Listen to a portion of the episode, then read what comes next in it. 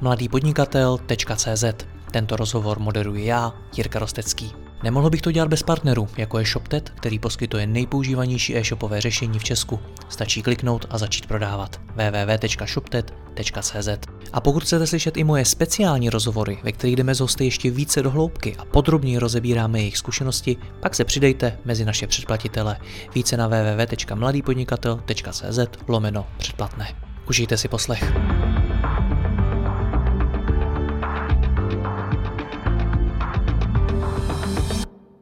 Dobrý den, představte si, že máte přímou linku do Twitteru, TikToku, Snapchatu, LinkedInu a dalších sociálních platform. Můžete skrze ní řešit vaše reklamní záměry, strategie, dotazy, mít rychlý přístup k novinkám a spoustu dalšího. A ještě k tomu zadarmo a s možností získat spoustu dat o tom, jak fungují trhy a jejich zákazníci v šedesáti sedmi zemích světa. Tak přesně tohle vám dá společnost H T T Pool, která má zastoupení největších sociálních platform světa a díky tomu i přístup k obrovskému množství know-how. S jejím šéfem Ondřejem Pavelkou si budeme povídat, jak vlastně sociální sítě fungují v zahraničí a na co se připravit, pokud expandujete. Ondřej, já vás vítám, dobrý den. Dobrý den, zdravím vás, díky za pozvání. Já moc děkuji vám. Když se nad tím zamyslím z pohledu Čecha, tak si představuju, že Facebook je jednička, Instagram je jednička, rozjíždí se strašně moc TikTok, hmm. ostatní sítě už vlastně nic moc, Twitter je pro geeky, pro ajťáky, pro novináře, Snapchat je pro strašně mladý lidi a tak podobně. Platí tohle všude ve světě? No, ta otázka má několik úrovní, pokud se budeme v České republice, v podstatě z velké části jste to vystihl.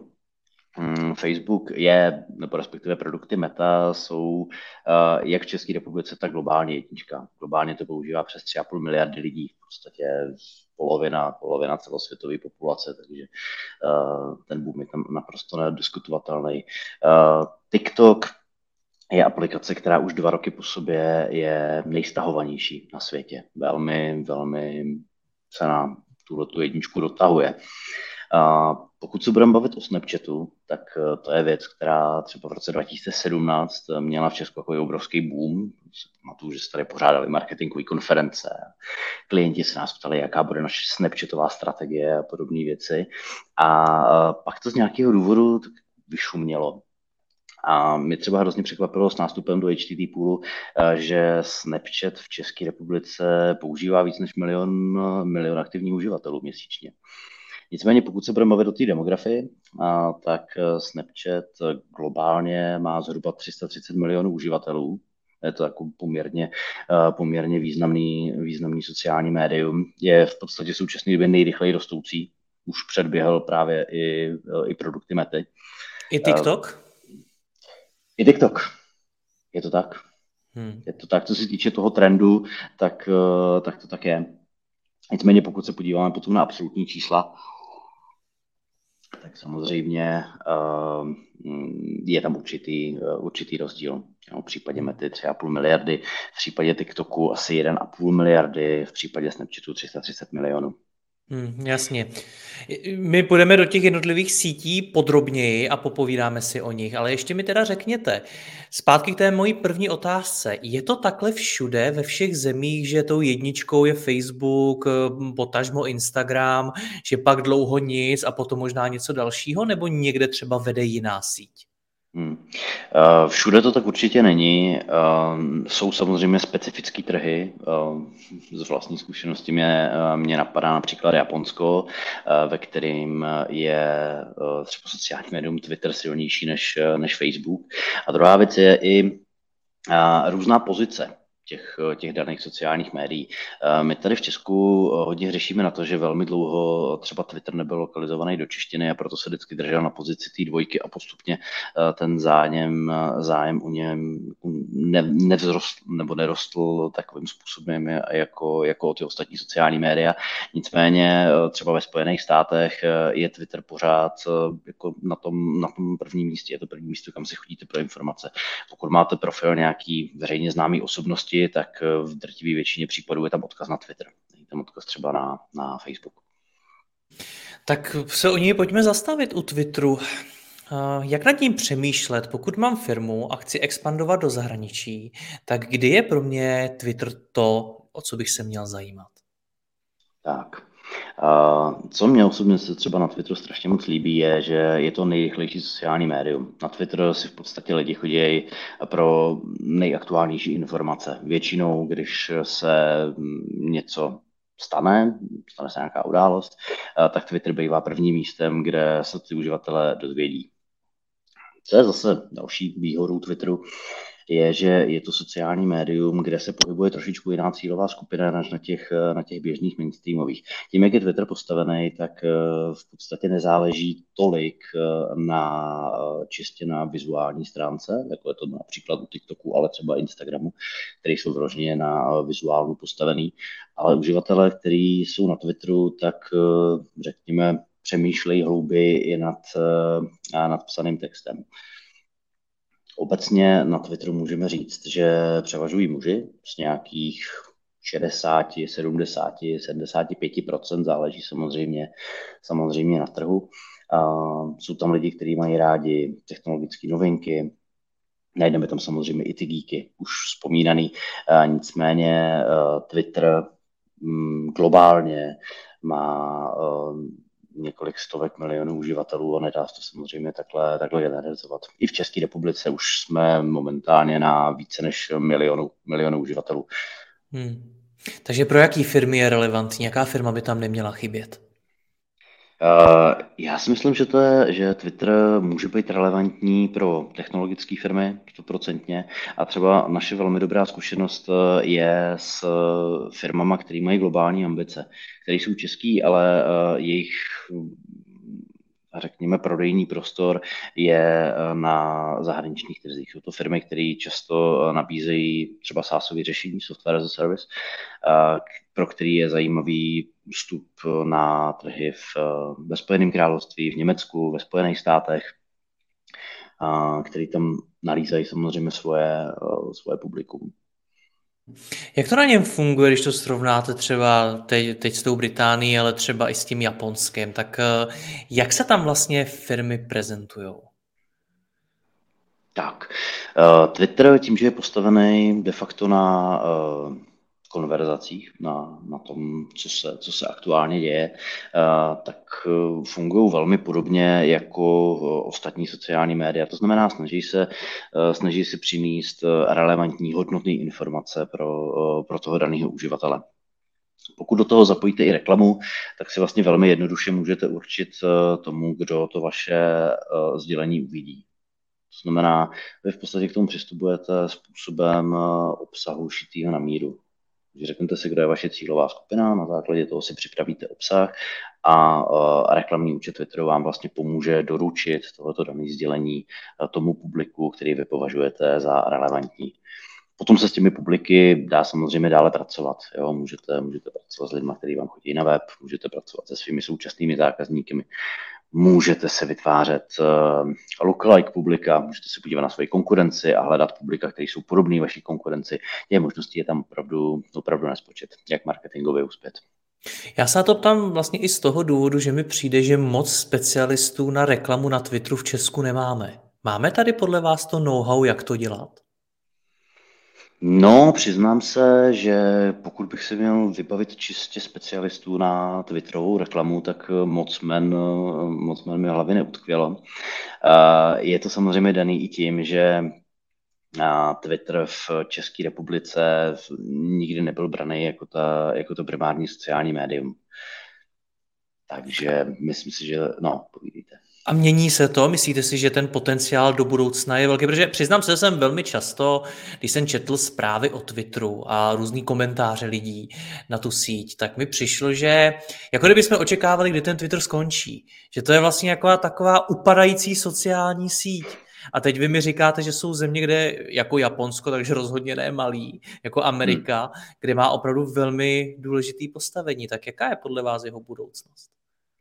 Je to tak. eh, Já si myslím, že ta budoucnost eh, rozhodně, eh, rozhodně bude optimistická. Jo. Pokud se podíváte na a, aktivní uživatele, třeba už v té zmíněné Americe, tady se bavíme o nějakých osmdesáti milionech uživatelů, což znamená nějaký, nevím, nějakou celou třetinu celkový, celkový populace. V U K je to dvacet milionů. Že opravdu na západních trzích eh, je to specifikum spousty eh, sociálních médií, že na těch západních, řekněme, vyspělejších trzích eh, je ta penetrace a využívání vlastně ze strany té uživatelské základny jako nepoměrně vyšší než, eh, než třeba u nás. Jo, u, nás se tady bavíme o nějakých deseti, u nás se tady bavíme o nějakých deseti procentech, jo, a i to už je poměrně znatelný nárůst. Já si pamatuju doby, kdy Twitter využívalo nějakých třeba dvě stě tři sta tisíc lidí, nebylo to tak dávno a nedávno jsme oslavili více než milion aktivních uživatelů měsíčně, takže ta tendence je pořád, pořád stoupající. Takže jinými slovy, pokud mám v Česku firmu a chci expandovat do zahraničí, tak v jakých zemích je pro mě Twitter to, čemu bych se měl věnovat? Přijde mi, že české firmy se mu moc nevěnují. Um, není úplně pravda, že by se mu, že by se mu nevěnovali, uh, nicméně uh, pokud můžu hovořit třeba o našich klientech, uh, tak se jedná opravdu primárně o firmy, které uh, jsou původem český, ale uh, chtějí expandovat na uh, zahraniční trhy, kde vlastně mají, mají to relevantní publikum. To jsou firmy, které jsou velmi často v českém prostředí i relativně, řeknu, neznámý, ale uh, mají svoji zákaznickou bázi na těch, řekněme, bohatších, větších, vyspělejších trzích. Rozumím. Co ten Snapchat? O, tí, o něm mi přijde, že v Česku přemýšlíme jako o síti, která je pro velmi mladý lidi. Je to tak? Je to tak, to obecné povědomí takhle. Pokud o něm vůbec přemýšlíme, tak je to fajn. Já se přiznám, že sám jako po třinácti letech praxe v oblasti sociálních médií na agenturní straně jsem Snapchat považoval za mrtvou platformu a docela dost mě překvapilo s nástupem do H T T Poolu, že opravdu tu má měsíčně více než milion aktivních uživatelů. A opravdu v České ne... republice milion a měsíč jo. aktivních jo. uživatelů. Já ho měl v mobilu jednou nainstalovaný, vůbec mě to nechytlo. Já jsem to byl úplně stejný, ale ono je to dost, dost daný tím, že on ten samotný design Snapchatu je, je naprogramovaný tak, aby tomu nerozuměli starý lidi, jo, nic vezlim, ale já to mám úplně stejný. Já v momentě, kdy jsem to, kdy jsem to rozroloval poprvé, tak jsem měl chuť ten telefon zahodit, protože pro člověka, který je zvyklý třeba na produkty Mety nebo na jakýkoliv jiný nativní aplikace, tak, tak mu to přijde strašný, ale pokud překlene tady, řekněme, ten prvotní diskomfort a zvykne si na to, tak zjistí, že Snapchat nabízí poměrně zajímavé funkce, které zase nenajdete, nenajdete nikde jinde. Snapchat je třeba, řeknu, takovým duchovním otcem A R marketingu. To znamená využití, využití kamery, využití augmentované reality a na použití vlastně těch technologií v marketingu. Je v tom, troufám si říct, že v současné době i nejpokročilejší těch no sociálních pl- médií. Platí tedy, že ten milion aktivních uživatelů měsíčně v Česku jsou primárně mladí lidé teda? Je to tak. Je to tak. V České republice se ta demografie hodně liší oproti, uh, oproti západním zemím. Uh, můžeme říct, že zhruba nějakých osmdesát procent uživatelů uh, českého Snapchatu bude do nějakých dvacet čtyři let, plus minus. Pokud se ale podíváme třeba na západ, na západní trhy, tak tam ta penetrace Snapchatu je třeba zase dvacet, dvacet pět, dvacet, třicet procent populace na některých trzích, což už je poměrně, poměrně hodně a samozřejmě s tím i stárne ta uživatelská základna.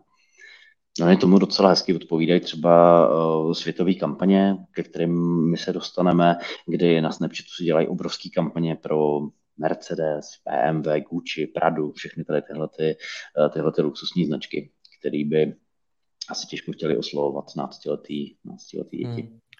Skoro bych řekl, že jsou to taky lifestyleové značky. Jsou značky, které opravdu jako vystihují nějaký konkrétní životní styl, nějakou úroveň. Tak tohle je to, co na Snapchatu funguje. V, u toho Twitteru jste říkal primárně spíš technologické firmy. Hmm. Uh, je to tak, nejsou to samozřejmě jenom, jenom technologické firmy, uh, Twitter je taky do značné míry lifestyleový médium, ale uh, trošičku se liší vlastně způsoby využití. U Twitteru stejnou roli hraje text uh, jako ten daný vizuál, má zhruba, zhruba podobnou pozornost. Pokud se bavíme o Snapchatu, tam vizuál je naprosto, naprosto dominantní. s tím, že Snapchat nebo Snapchatové sdělení je vlastně podpořeno ještě možností zapojení ty augmentované reality. Takže v tomhle tom je asi největší rozdíl mezi, mezi těma dvěma platformama. A, Takže... a, no, a ještě druhá věc, kterou bych, tam, kterou bych tomu možná, možná řekl, je, že Snapchat jako takovej je v podstatě takový vizuální messenger. Pokud to tak vezmeme, že to není sociální médium z té samotné definice, ale je to v podstatě takový, řekněme, WhatsApp s obrázkama. Jak vnímáte jeho budoucnost? Zase v Česku mi připadá, že to bereme jako mrtvou síť. Budoucnost WhatsAppu? E, ne, Snapchatu. Bavme se zatím stále o něm. Jasně. Uh, je, to, je to za mě velmi podobné jako, jako Twitter. Jo, ono to povědomí o něm není, není příliš, příliš velký, nicméně pokud se podíváte na data využívání vlastně téhletý platformy, tak je tam vidět, že, že ty čísla neustále stoupají, že prostě zájem o tu platformu, platformu je. Ona v tomhletom bych možná řekl, že funguje, funguje takový halo efekt, takový jako efekt, efekt nějaký sdílený, sdílený hysterie. Vzpomínám si, jak v nedávných týdnech poměrně dramaticky padly akcie Mety, protože poprvé v životě vlastně nevykázala nárůst uživatelské základny. A vím, že ono, jako když máte tři a půl miliardy uživatelů globálně, tak ono jako není už moc, moc kam růst. Jo, a úplně... Dalších třicet procent neuděláte jen tak, to je pravda. Právě, právě, právě. Jo, oproti tomu tyhle ty platformy, který, který vlastně máme v portfoliu my, tak ty pořád jako ten potenciál mají poměrně velký a ten růst samozřejmě je tam dramatičtější, protože, protože rostou z menší báze. Klidně jste udělal docela dobrý oslý můstek k tomu Facebooku, teď se bavme skutečně o Facebooku, mm-hmm. ne třeba o Instagramu, tak je Facebooku za Zenitem a už to nejlepší za sebou? Já si to nemyslím. Já si to upřímně řečeno nemyslím. Facebook je uh, nejpopulárnější sociální médium globálně. Uh, co se stává Facebooku je, že samozřejmě jeho publikum stárne, což na druhou stranu nemusí být nutně na škodu.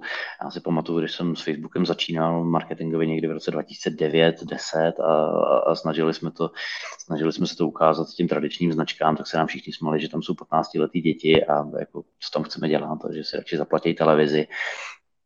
Teďka zase ta vlna říká, že na Facebooku už jsou jenom důchodci a že všichni mladí už jsou zase někde, někde jinde, takže hodně, hodně bych to bral s rezervou.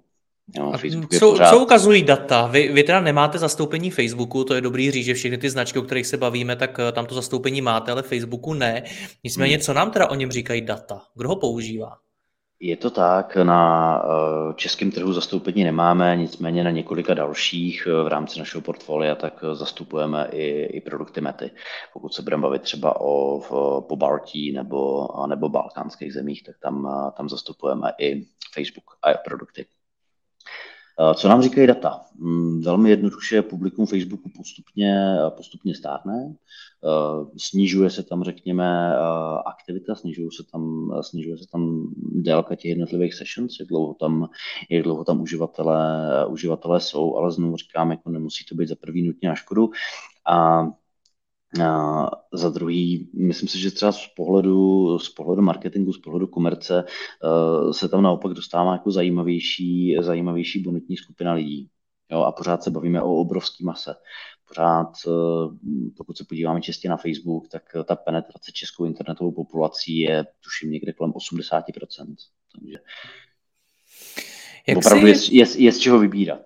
Jak si Facebook vůbec stojí z hlediska svý pověsti? Já se přiznám, že na něj slýchám takový uh, ohlasy ve smyslu, za prvý zdražuje uh, svoji reklamu, je to stále dražší a dražší a současně už v zásadě vůbec nedává smysl ani dávat cokoliv uh, bez nějaký finanční podpory, prostě spoléhat se tam na nějaký organik.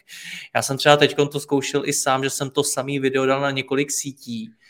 Uh, nepod, nesponzoroval jsem to, nedával jsem do toho peníze a na tom Facebooku byly opravdu úplně nulový, nulový přehrání. Tak jakou má, jakou má v tom ohledu teda Facebook vůbec teďkon pověst? Tak, zase je to několik, několik otázek najednou. Co se týče organiku, já si ještě pamatuju doby, kdy třeba na Facebooku jsme byli schopni dosahovat nějakých sedmdesát až osmdesát procent organického zásahu se zajímavým obsahem. Šlo to, nebylo to, nebylo to problém. Je potřeba si uvědomit, jaký obrovský množství obsahu se vlastně každému uživateli snaží dostat, dostat do té facebookové timeliny. Jo, v podstatě, jak moc musíte, musíte být kompetitivní, jak moc musíte, musíte přinést něco zajímavého, aby vůbec mělo šanci, šanci to vaše sdělení uspět. Takže i z tohohle důvodu ten organický obsah neustále klesá. Je to samozřejmě daný tím, že stále větší množství obsahu se vlastně chce ucházet o vaši pozornost a prostě všichni vyhrává. Ale mohl můžeme říct o všech sítích tohle. Je to tak, jo, ale tady se bavíme o té v podstatě nejvyužívanější. Jo, toho obsahu na, na Facebooku je prostě, je prostě pořád zdaleka nejvíc, už jen z podstaty toho, že, že to médium je největší. A co se týče fungování toho algoritmu, samozřejmě Facebook bude upřednostňovat lidi, kteří za zobrazení platí, nicméně ne zcela. Jo. Není to, není to tak, že kdybyste tam publikoval obsah, který se třeba tý daný, vaší daný cílové skupině nelíbí, tak Facebook jim ho nebude ukazovat jenom proto, že, že mu platíte. Jo, on, ty, on ten organický a placený dosah jsou v podstatě spojený nádoby. Čím lepší jste v té organice, tím lépe vám bude fungovat i ten obsah placený. Liší se nějak postavení Facebooku a třeba to, jak ho lidé používají v různých zemích světa? Tak to je dobrý dotaz. A... Jste třeba říkal, že to například v tom no. Japonsku není ani jedničkou, jak, jak my jsme třeba tady na to zvyklí? Jasně, jasně, jasně. Já si myslím, že tohleto hodně bude, hodně bude souviset s jazykovou lokalizací. Jo, v České republice, v České republice jeden z důvodů, proč Facebook uspěl takhle dramaticky v rámci českého trhu, je, že za prvý byl první, ale za druhý byl velmi brzo přeložený do češtiny. Tím pádem se stal mnohem populárnější mezi, mezi mladými lidmi a, a obecně mezi lidmi, kteří třeba nemají tu jazykovou výbavu tak velkou. Twitter se ty lokalizace z angličtiny dočkal až teprve před několika lety. A troufám si říct, že v tom Japonsku to mohlo být i podobný. Hmm. Platí, že na Facebooku prostě musíte být? Ať už máte jakoukoliv značku, tak prostě na Facebooku je to podmínka? Uh... Podmínka si myslím, že to, že to nutně není, ale troufal bych si říct, že velká skupina vašich zákazníků a potenciálních zákazníků bude používat Facebook jako jedno z míst, kde vás budou hledat jako, jako první. Hmm. Když sleduju vývoj toho Facebooku, tak v té jeho historii dokážeme identifikovat několik momentů, kdy se pokusil svým novým konkurentům ukrást to nejlepší, vlastně nabídnout stejnou funkci svým uživatelům ve svém prostředí. Tak daří se mu ukrajovat ten koláč Snapchatu, TikToku a dalším? Jestli ukrajovat koláč, to bych, to bych asi úplně netvrdil, protože ten růst uživatelský v podstatě, v podstatě zaznamenávají všechny ty sociální média, které jste, které jste zmínil. Žádná z nich vyloženě nestagnuje nebo, nebo nedej bože nestrácí svý uživatele, ale je pravda, že Facebook je poměrně řekněme šikovnej v integraci nebo inspiraci uh, různými prvky, které využívala jiná, jiná sociální média. Ten Snapchat je asi, asi skvělý příklad. V podstatě koncept stories, pokud se nepletu, tak, tak se poprvé vyskytlo vlastně u, u Snapchatu a uh, Facebook ho zvládl, nebo respektive Meta zvládla poměrně mě integrovat do, do platformy Instagramu. Hmm. A velmi podobně, třeba, velmi podobně třeba Reels jsou odpovědi na současný úspěch TikToku.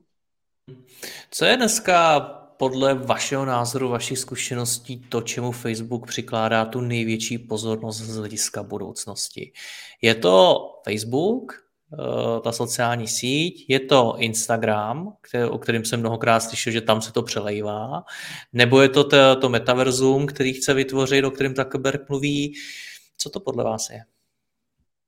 No, pokud se bavíme o Metě jako společnosti, už nejenom platformě Facebooku, tak co bych řekl, že je pro ně nejcharakterističtější, je diverzifikace. Jo, už před nějakými šesti lety, když jsem se za nima byl vlastně poprvé podívat v centrále v Dublinu, tak nám ukazovali svůj plán v podstatě desetiletky, jako kde bude Facebook za deset let, na co se soustředí. A to, co mi tam utkvělo v hlavě asi nejvíc, je to, jakým způsobem vlastně diverzifikují svoje portfolio. Oni mají takovou hezkou legendu, kdy, když si pronajali vlastně svoje první, první větší sídlo v Kalifornii, tak to sdíleli s billboardem, na kterém byl Facebook, byl tam ten jejich, byl tam ten jejich palec a na zadní straně toho, toho billboardu je, pokud se nepletu, bývalý logo MySpace. Co takovýho. A oni to tam nechali schválně právě pro připomínku toho, že pokud nebudou inovovat, pokud prostě nepůjdou dopředu, tak, tak prostě můžou velmi snadno dopadnout, dopadnout jako MySpace, což by asi nechtěli. A proto se Facebook od začátku vlastně soustředil na Meta, se soustředuje na diverzifikaci. Já si myslím, že oni sami jako nejsou schopní stoprocentně říct, jakým směrem se to bude, se to bude, uví, že se to bude, bude ubírat, ten trend. V současné době nejvíc diskutovaný je samozřejmě metaverzum. Instagram přebral vlastně roli aktivního sociálního média po Facebooku už před nějakými několika, několika málo lety. Ale o co bych se jako určitě nebál, je, že v trendu těch inovací by Facebook nebyl na čele toho chvostu. Hmm. K tomu Instagramu, liší se on nějak u nás a v zahraničí? Má, má v nějaké zemi třeba jiné postavení, používají ho lidé jinak? Něco, co bychom o něm měli vědět? Myslím si, myslím si, že dramaticky ne. Instagram... Takhle, liší se hodně to zaměření, to, jak vzniklo původně. Původně to byla v podstatě taková, řekněme, umělecká, sociál, umělecké sociální médium, kde, kde se sdílely jako hezký, hezký a zajímavý obrázky. Ta fotografie, bylo to primárně postavené na, na fotku. Jo. V podstatě byla to jenom mobilní aplikace, která využívala vlastně jenom, jenom mobilní foťák, velmi těžko se tam dával nebo dostával obsah z, z jiných zdrojů. Od toho jsme ušli už poměrně velkou, velký kus cesty. A dnešní Instagram je v takové podobě, v, v jaký je, a řekl bych, že funguje jako po světě víceméně, víceméně stejně. Hmm. Když jste mluvil o tom MySpace, tak já nevím proč, já ho mám v sobě nějak spojený s tím LinkedInem. Považuji to taky jako za vlastně relativně starou sociální síť, na tom trhu poměrně dlouho. Jak je, jak je LinkedIn vnímaný? Vidíte u něj něco zajímavého, co bychom měli vědět? Hmm. Co se týče LinkedInu, tam bych vypíchl asi jednu věc, která je za mě úplně stěžejní, a to je, že LinkedIn má neuvěřitelně cenný data, který nikdo jiný nemá. To je takový jako asi... Asi, asi číslo jedna, co je třeba LinkedInu vidět. Uh, jedná se o data o pracovních pozicích a o biznesu jako takovým. Uh, Před několika lety se i Facebook jako snažil podobné data získat. Jestli si pamatujete, tak vás třeba vyzývali k tomu, abyste vyplnil, kde pracujete a jak velká je to společnost, a, a snažil se, snažil se v tomhletom LinkedInu konkurovat. Nejsem si úplně jistý, že by se to, že by se to povedlo, a tím pádem LinkedIn je v podstatě dneska jediný, jediný sociální médium, který podobná data má. Hmm. Takže pokud si chcete, máte, máte dejme tomu zajímavou obchodní nabídku a chcete oslovit sto nejvýznamnějších C E O ve Spojených státech, tak LinkedIn je vám schopný ty data, data poskytnout. Ne úplně záruku, že se ta informace k ním dostane, ale minimálně tahle možnost tady existuje. Opět, liší se nějak LinkedIn u nás a v zahraničí? Vidíte nějakou, nějakou významnou změnu, jak ho třeba lidé používají, jak ho vnímají? Nemyslím si, že bychom se nějak dramaticky lišili od, od třeba zahraničních trhů. Ona samotná ta změna probíhá v rámci, v rámci LinkedInu posledních pár let. V LinkedInu je totiž největší problém to, že ačkoliv má poměrně velké množství registrovaných uživatelů, tak ta jejich aktivita tam není úplně, úplně největší. Dokonce bych si troufl říct, že z těch všech sociálních médií, o kterých jsme, o kterých jsme se bavili, tak pravidelně využívá LinkedIn asi, asi nejméně z nich. Jo, ono, je to hodně daný i charakterem, charakterem toho média. V podstatě na začátku před nějakými těmi deseti patnácti lety, kdy LinkedIn vznikal, tak hodně lidí to bralo v podstatě jako takový webový CVčko, kam si nahrávali informace o tom, kam chodili do školy, jaké mají pracovní zkušenosti, a když je někdo z há er snažil ulovit, tak mělo tady už jako relevantní, relevantní informace. O co se Facebook, o co se LinkedIn snaží poslední roky, je vrátit zpátky uživatel, tu uživatelskou základnu na tu platformu tak, aby byla aktivní. To znamená, můžeme se bavit o nějaký, řekněme, už to hodně přeženo, jako facebookizaci LinkedInu, kdy Facebook sám vás vybízí k tomu, abyste tvořili obsah, abyste sdíleli, abyste, abyste zůstávali v kontaktu s lidmi, se kterými se pracovně potkáváte. Jo, proto vám posílá ty různý remindery, že tamhle někdo nastoupil na novou pozici a tamhle někoho máte popřák narozeninám a, a tady s někým pracujete už pět let, tak mu to máte dát veřejně najevo na LinkedInu a, a takové hmm. věci. Taky jsem slyšel, že už má LinkedIn to nejlepší za sebou, takže vy toho názoru nejste. Uh, takhle, já už jsem to slyšel asi o každém sociálním médiu, takže kdybych měl dát jenom, jenom na tohle, tak uh, už asi, asi nepracuju. Chápu. Co, vy jste mi zmínil síť, než se dostaneme ještě k TikToku, Spotify a tak dále, ale tak jste mi zmínil síť, která se jmenuje AdColony. Ta v Česku vůbec není známá, ale vy jste mi o ní řekl, že to je něco, čemu bychom měli věnovat pozornost. Tak co to je, jak to funguje, proč se o to zajímat? Jasně. AdColony, bylo to upřímně řečeno překvapení i pro mě, když jsem nastoupil do HTTPůlu a tady kolegové mi říkali, hele, máme tady médium, který v České republice používá tři miliony lidí a rozhodně nebude znát. Měli pravdu, neznal jsem ho. AdColony se liší od toho zbývajícího vzorku, o kterém jsme se bavili, především v tom, že ono to není sociální síť nebo sociální médium, ale jedná se o technologickou platformu. Velmi zjednodušeně řečeno, AdColony má partnerství s nejznámějšími herními vývojáři celosvětovými, je tam třeba E A Sports, Sega, Rovio, Disney, podobný, v podstatě nejznámější uh, aplikace, které naleznete v App Store nebo Google Play, které fungují na principu takzvaného freemiového modelu, to znamená nějakou dobu tu hru můžete hrát a po určitý době, když vám třeba skončí život nebo potřebujete nějaké bonusy, uh, tak máte vlastně několik možností, uh, jak v té hře pokračovat. Buď to několik hodin počkat, nebo té hře něco zaplatit, anebo uh, si vyžádat uh, reklamní sdělení. A tady už vlastně nastupuje prostor pro AdColony. AdColony je vlastně videoplatforma v mobilních hrách, která vám přes celý displej rozroluje sdělení reklamní, který může být v délce až do třicet vteřin, je to se zvukem, má to tam vlastně sto procent pozornost na, na, ten, na, na ten telefon. A ke konci tam máte ještě věc, kterou oni nazývají dynamickou endkartu, to je taková interaktivní plocha, kde s tím uživatelem můžete ještě nějakým způsobem pracovat. Můžete to třeba někam odkázat, můžete ho přimět k nějaký činnosti, takže v podstatě krásně to kombinuje displejovou a řekněme engagementovou část. Takže ty tři miliony sice zní extrémně zajímavě, ale vlastně do toho počítáme lidi, co v Česku hrajou hry na mobilu. Je to tak, ale pokud se podíváte na demografii, tak ono to jako nádherně, nádherně kopíruje průřez celé populace. Když se zase dívali třeba na skupinu čtyřicet pět plus, tak se jedná o více než půl milionu lidí tady v České republice. Takže ono to celkem věrně, jako opravdu věrně, věrně kopíruje populaci.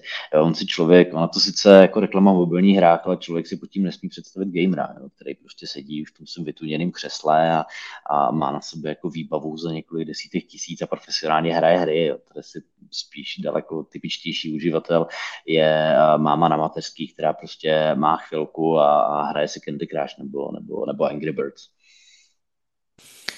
Pro koho je to teda zajímavý, protože na jednu stránku říkáte tři miliony, na druhou stránku jste teď řekl, jsou tam v podstatě všichni z, z různých věkových cílových skupin, tak pro jakou značku, pro jakou firmu to dává smysl? V případě AdColony než v podstatě kdokoliv. Já jako tím, že, tím, že je to opravdu masová záležitost, AdColony je v podstatě taková, když to hodně zjednoduším, jako televize, televize v mobilním telefonu. Jo, dělali jsme tam kampaně pro F M C G klienty, dělali jsme tam kampaně pro operátory, v podstatě představte si cokoliv, měli jsme tam reklamy na Porsche. No, těch, ty, opravdu se nedá říct, že by tohle to bylo specifický pro, pro nějaký určitý segment.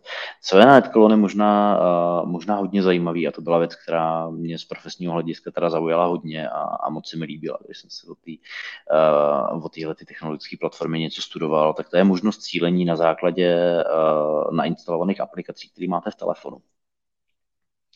Což zní trošičku creepy, ale z toho marketingového pohledu je to za mě velmi, velmi zajímavá možnost. Jo. Hmm. To zní zajímavě, popravdě. Ježiš, že to ví, jaký mám aplikace v mobilu. Je to tak, jo. A zase velmi typicky, jo, pokud tam máte třeba nějaký dospělácký aplikace a do toho tam máte nainstalovanou My Little Pony, tak Adcolony si vás automaticky zařadí do segmentu, že pravděpodobně budete rodič, který, který půjčuje uh, svůj telefon, uh, telefon tomu danému dítěti. Aha. Takže jako dá se s tím, z marketingového pohledu se, se s tím dá docela hezky vyhrát. Vy máte logo i za sebou a řada našich posluchačů nás tam bude poslouchat na Spotify. Tak jak se mění vůbec to, co to je Spotify? Protože ještě před pár lety to byla aplikace, přes kterou jste si mohl přehrávat primárně písničky. Teď v posledních letech stále víc tlačí podcasty, takže už ji spousta lidí vnímá jako podcastovou aplikaci. Jak to vnímáte vy? Je to tak. Spotify v podstatě, pokud se o něm budeme bavit globálně, tak je de facto největší celosvětový rádio. Spotify v celosvětové využívá více než čtyři sta milionů uživatelů. Je to opravdu obrovská platforma. A samozřejmě hodně tomu pomohla i obliba podcastů v posledních letech, to se nebudeme zastírat. Uh, ono už i tím, že průměrný uživatel Spotify v České republice s ním stráví dvě a půl hodiny denně. Neuvěřitelný čísla, jsem si opravdu musel uvěřit, že to fakt myslí vážně, ale je to tak, průměrně to sto padesát jedna minut denně, tak je daný samozřejmě i tím využíváním podcastů, které jsou dlouhý a se kterými ty uživatelé tráví samozřejmě více času než, než s tou danou hudbou. Co to znamená pro marketing firem? Jak se dneska dá Spotify využít marketingově jinak, než že tam začnu dělat taky nějaký podcast? Spotify nabízí celkem sofistikovaný reklamní řešení, byť samozřejmě není třeba tak komplexní jako, jako u jiných sociálních médií. Spotify se docela zakládá na tom, že do značné míry brání soukromí svých uživatelů, takže není, není tak invazivní. Na Spotify musíme si uvědomit, že tady se v podstatě bavíme o dvou kategoriích uživatelů. Ti, kteří využívají Spotify zadarmo, znamená takzvaný free uživatelé, a ty, kteří Spotify platí a patří do, ty, do toho segmentu premium. My jsme schopni vlastně oslovit reklamou jenom tu první skupinu, to znamená uživatelé, kteří nemají předplatný Spotify a kterým se vlastně, tuším, že dvakrát, dvakrát za hodinu přehraje v reklamním bloku nějaká, nějaká reklama. Pro koho je to zajímavý? Pro jaký značky byste tam doporučil zkusit inzerovat?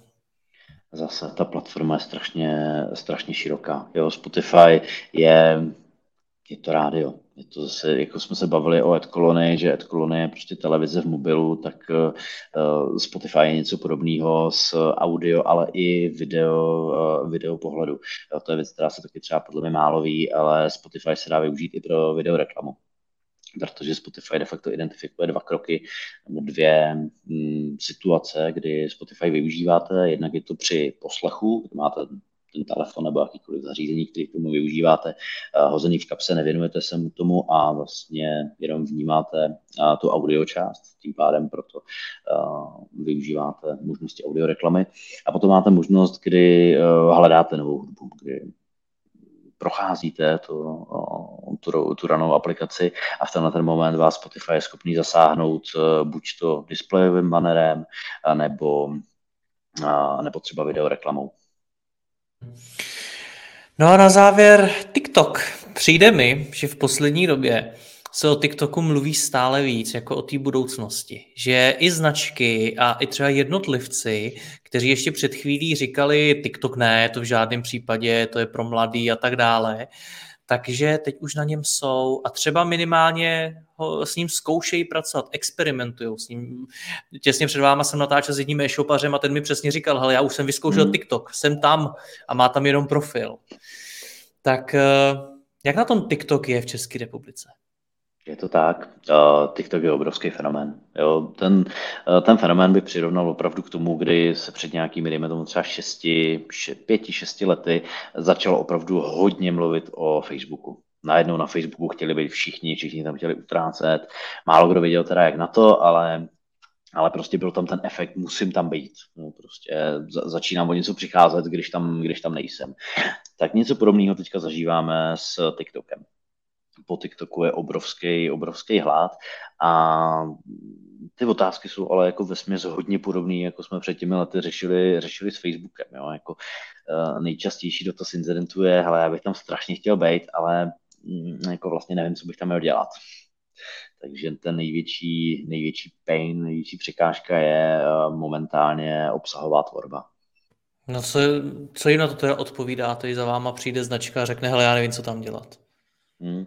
Já je většinou odkážu tím, že nejsme agentura, že vlastně se neživíme, neživíme produkcí obsahu a, a konzultacemi v této oblasti, tak je většinou odkážu na někoho, kdo se tomu věnuje.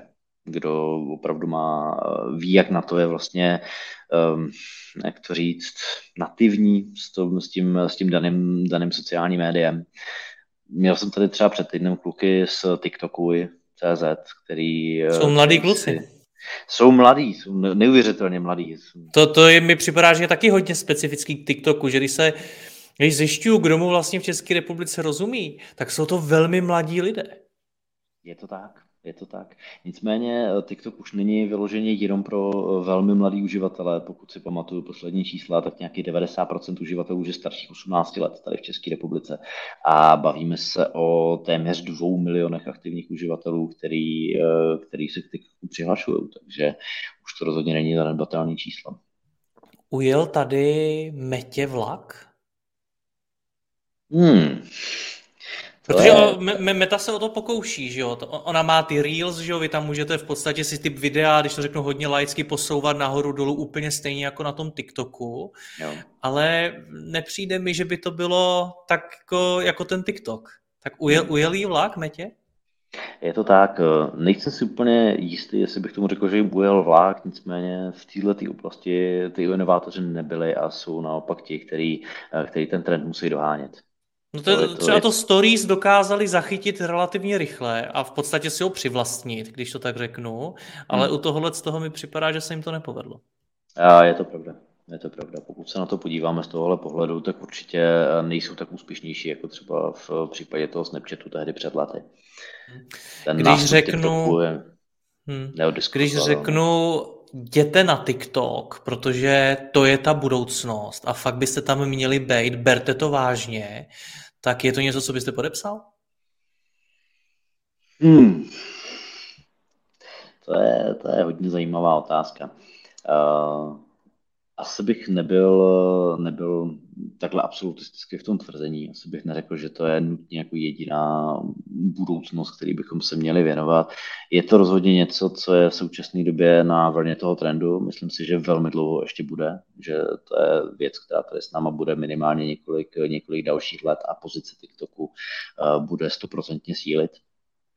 O tom jsem, o tom jsem plně přesvědčený, ale upřímně řečeno, ten komunikační biznes i, i biznes sociálních médií je natolik dynamický, že v současné době předvídat, co tady bude za tři nebo pět let, se obávám, že jako není schopný hodnověrně nikdo.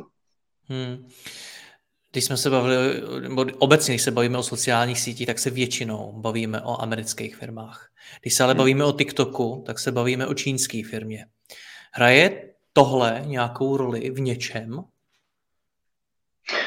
Um, myslím si, že částečnou roli to bude hrát určitě z pohledu bezpečnosti, protože přece jenom jako čínský stát uh, není úplně považovaný za uh, etalon bezpečného zacházení s informacemi, přece jenom jako Spojené státy uh, v tomhletom, když už se podíváme čistě na, na ty režimy, vlastně, ve, kterých, um, ve kterých ten biznis vzniká, tak myslím si, že Spojené státy jsou v tomhletom jako o míle dál. Nicméně na případu Číny je jako nádherně vidět, jakým způsobem investují do vývoje. Jo, že zatímco dřív to byla v podstatě jenom dílna, kde se realizovaly západní nápady, tak případy, jako je právě TikTok, tak nám ukazují, že už velmi dobře vlastně jsou schopní ty věci nejenom okopírovat, ale na základě určitého základu v podstatě vytvořit, vytvořit produkt úplně nový. A v případě algoritmu TikToku jako bych řekl, že dneska těžko hledající konkurenci. Hmm. Co Clubhouse?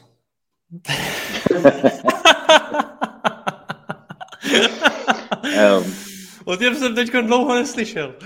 Mm, to, to, to nejste úplně jediný. Hele, uh, takhle, já, já, mám, já mám z Clubhouse takový hodně, hodně podobný pocit, jako jsem měl z toho Snapchatu v roce dva tisíce sedmnáct, jo, kdy, kdy no, se najednou prostě objevil strašný, strašný boom a všichni budeme muset být na Snapchatu a, a, a ptali se na také naše Snapchatová strategie a podobné nesmysly a, a něco podobného, jako bylo o tom Clubhouse. Já se přiznám, že když to přišlo, tady tato vlna, to bylo tuším, že nějaký konec ledna loňského roku, tak já jsem se zrovna užíval sabbatical, takže jsem ležel na Zanzibaru a už asi čtvrtý den jsem jako sledoval, kdo všechno je na Clubhouse a, a jestli jako nechci poslat tu, tu pozvánku na tohle, hele, tak asi bych se možná měl podívat, jako o co jde, tak, tak jsem si to nainstaloval, koupil jsem na to, prošel jsem si pár těch růmek, příšerný slovo, a, a zase jsem to vypnul, říkal jsem, hele, jako v době, v době, kdy v podstatě lidi tráví devadesát procent veškerého času na konfkolech, zavřený někde v covidáriu, tak přijde jako takový trošku zvrhlý, jako si tohleto dávat ještě, ještě po pracovní době. Mně zase přišlo, přišlo na tom zajímavý tenkrát, když byly ty lockdowny, že to byla příležitost, kdy si ty lidi mohli pokecat jako v té hospodě, byť teda museli být doma.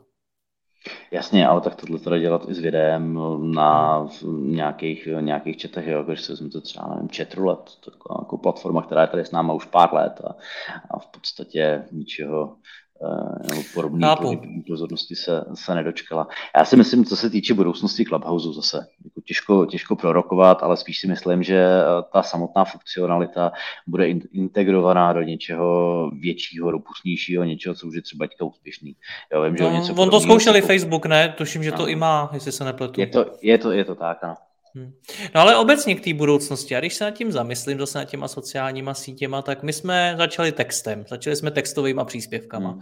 pak to je Facebook, LinkedIn, MySpace, pak jsme začali fotkama, to byly všechny sítě, pak zejména na tom vyrostl Instagram. Pak jsme do toho přidali to video, to dneska jede primárně na Instagramu, na tom TikToku.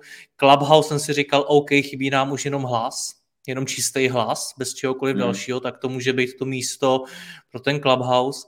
Tak je ještě něco, co podle vás, já vím, že teď věštíme z křišťálové koule, jo, ale je podle vás ještě něco, co vůbec může přijít, kde vidíte jako ne, tu nevyužitou příležitost, nebo už je opravdu tím dalším krokem ta virtuální realita, něco, co to posune celý úplně prostě jinam? Jako strašně, strašně hodně se o tom metaverzu v poslední době mluví a je pravda, že jako je to asi dalším logickým krokem kupředu. Jo.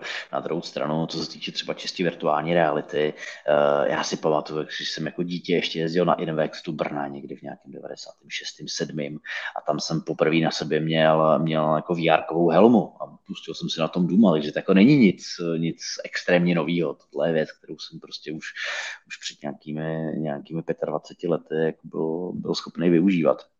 Za mě je strašná otázka, jakým způsobem to bude, bude přijatý ze strany toho běžného uživatele. Jo, jak moc vlastně lidi budou chtít do toho metaverza nebo A nebo, nebo do virtuální reality vstupovat, jak moc se to vlastně stane jejich, jejich přirozeností.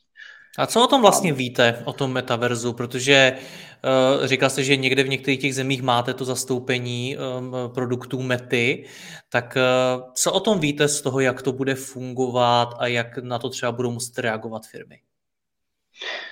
Přiznám se, že jako mám v tomhle tom asi opravdu jenom, jenom úplný základy. V podstatě se jedná o virtuální světy, kde si v podstatě vytvoříte svoji vlastní identitu, své vlastní, vlastní alter ego, v podstatě jako je paralelní, paralelní vesmír. Když jsme udělali takhle průlet těmi sítěmi, no. Tak co podle vás v Česku a na Slovensku podceňujeme nejvíc? A je to škoda. Uh, já si myslím, že se strašně, strašně moc hrneme za obrovskými čísly, jo, za, za, za takovými těmi trendy. No, za, víš teďka příklad toho, že prostě všichni musí být na TikToku. No tak úplně, úplně není nutně pravda. Jo. Já po těch letech marketingové zkušenosti, kterou mám, tak musím říct, že jako čím víc toho vím, tak tím míň se, nebo tím více bráním nějakým absolutním závěrům nebo, nebo zaručeným receptům, jo, kde jsem schopný říct, hele, tak tohle to ti bude fungovat a musíš to udělat takhle a takhle a ten příspěvek musí mít sto třicet znaků a musíš ho tam postnout v neděli v šest večer, jinak to prostě nemá smysl. Tak... Tak tohle už bych se, už bych se asi vyvaroval. Uh, za mě, co si myslím, že českým marketákům pořád jako ještě docela chybí, byť se v tomhletom rapidně zlepšujeme poslední roky, to je třeba říct, uh, tak je to práce s daty. To znamená více orientovat na to, jak se ta společnost, jak se ty konzumenti opravdu chovají a uh, méně dávat na nějaké pocity vlastní. No, protože, uh, no. Je tam, je tam ještě prostor vůbec, protože... Díky mladému podnikateli sleduju spoustu začínajících firem, který, když dneska chtějí vybudovat ten svůj biznis a nastartovat to třeba díky Instagramu, jako se to povedlo pár let, pár jednotek let před nimi x dalším, který vlastně bez nějakého finančního zázemí dokázali v podstatě zadarmo díky Instagramu třeba rozjet dneska prosperující firmy. Tak ti, co začínají dneska, to mají strašně těžký, protože toho obsahu je tam extrémně moc a dělat to úplně bez peněz je opravdu na hodně dlouhou dobu. Tak je tam ještě dneska prostor vůbec přijít tam s něčím novým, přijít tam jako značka, která tam ještě není? Na jakoukoliv z těch sítí? Určitě jo. Uh... Takhle, je to jako obecně samozřejmě čím dál tím těžší prorazit v biznesu, protože ta konkurence samozřejmě, samozřejmě narůstá. Jo, pokud se bavím s kámošima, kteří jsou třeba trošku starší a začali podnikat už někdy v devadesátých letech, tak v podstatě... To moc nebylo. Ne, no, přesně tak, jo, jako v podstatě vymyslel jste si de facto cokoliv a pokud to nebyla jako úplná kravina, tak to vel, jako velmi pravděpodobně, velmi pravděpodobně to uspělo. Jo. Dneska samozřejmě ta konkurence je, je mnohem větší, ale s tím roste i, řekněme, ty možnosti originality. Jo. Pokud prostě přijdete s něčím, co je zase trošičku někde jiný, byť třeba i na médiu, který už je etablovaný, tak jsem jako bytostně přesvědčený o tom, že, že samozřejmě uspět můžete, že to tak je. Akorát si musíte najít opravdu jako ten sweet spot toho, co tady ještě není a po čem zároveň, ale by ta poptávka mohla být. No, to, sam, to samotný médium, volba potom toho samotného média, to už se bavím potom o taktické části. Jo, to už je prostě několik, několik levelů níž a jestli to má být na Spotify nebo, nebo na Twitteru, to už je v podstatě otázka jako za, za několik kapitol. Hmm.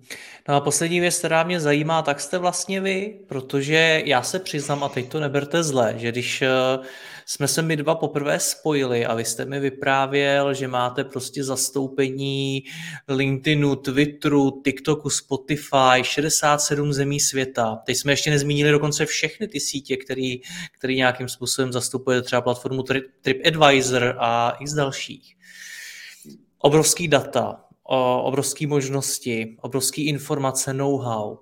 A já vás vůbec neznal. há té té Pool je, nemá úplně silnou značku. Jak je to možný? Je to pravda. Já upřímně řečeno, i pro mě to byla jako docela, docela velká záhada. Uh, já vlastně s há té té Poolem jsem poprvé přišel do kontaktu zhruba někdy před rokem, touhle dobou, to mi to končil sabbatical a pozval se mi náš, náš šéf pro Evropu, uh, jestli bych neměl zájem se potkat, říkal, to je Slovensko, no tak jo, studoval jsem tam na Erasmu, pěkná země, že? Tak, tak si udělám vejlet, tak jsem, tak jsem za ním jel do Lublany a původně jsem si říkal, ale tak jako na půl hodiny si pokecáme a a jako moc šancí tomu nedávám. No a nakonec jsme spolu strávili asi tři hodiny, kde mi vyprávěl vlastně podstatu toho její biznesu, co děláme, od teďka už našeho biznesu, uh, jakým způsobem k tomu přistupujou, co dělají, komu pomáhají, jak velký v podstatě to ten biznes je a mě super ušířily oči, se říká, to je dobrý, ale proč to nikdo neví, pro boha. Říkám, nevím, jako tady třeba na, na Balkáně nebo v Pobaltí, tam jsou jako docela, docela velký celebrity. Já jsem potom byl propojený s um, naším viceprezidentem pro obchod, který vlastně sídlí v Rize, má pod sebou Mám pod sebou celý Pobaltí a to byl týpek čtyřicet pět let, takový jako sympatický, už, už to měl taky jako spoustu za sebou a to jsem se ptal jako více, takhle na starý kolena, proč jsi šel do startupu, pro boha, on se začal strašně smát a říká, ale my jako za prvý už úplně startup nejsme, nás je tady sto padesát, už jsme větší než většina agentur, které tady v Pobaltí jsou a, a, a za druhý prostě řešíme jako celosvětový biznis. Jo, už jako z těch pobaltských kampaní tady nedělám skoro nic a v podstatě řešíme naše největší globální klienty. Takže tohle to mi trošičku, trošičku otevřelo oči. A vlastně i ta možnost de facto tu firmu zkusit začít trošku, trošku budovat v podstatě na zelený louce. Přestože na českém trhu už působíme, to už je od roku dva tisíce devět, ale, ale, ale teďka sebe kriticky musím říct, že jako navzdory tomu, že já jsem byl vlastně klientem ještě týpů, tak jsem nevěděl, co ta firma dělá. No teď máte vlastně za úkol to změnit, jestli se nepletu. No, je to tak, je to, je to jedna z věcí, ano. Díky tomu jsme tady vlastně docela, docela dramaticky posílili tým, kde ještě týpů vždycky bylo pár lidí, teďka je nás tady dvacet a, a plánujeme poměrně velkou expanzi. Zkuste sociální sítě, je tam hodně lidí. Ondřej, já vám moc děkuju za rozhovor, bylo to super, mějte se hezky, naschledanou. Skvělý, díky, naschledanou. Děkuji vám za poslech tohoto rozhovoru a zvu vás i mezi naše předplatitele. Tvořím pro ně speciální rozhovory se zkušenými podnikateli, manažery, freelancery a dalšími profíky ze světa biznesu. V tématech jdeme ještě hlouběji a připravujeme pro vás konkrétní praktické zkušenosti z podnikání. Snadno tak objevíte cenné zkratky a informace, které vám pomohou ve vašem biznesu. Více zjistíte na www tečka mladý podnikatel tečka cz lomeno předplatné. Děkuji vám a zase někdy naslyšenou. Jirka Rostecký.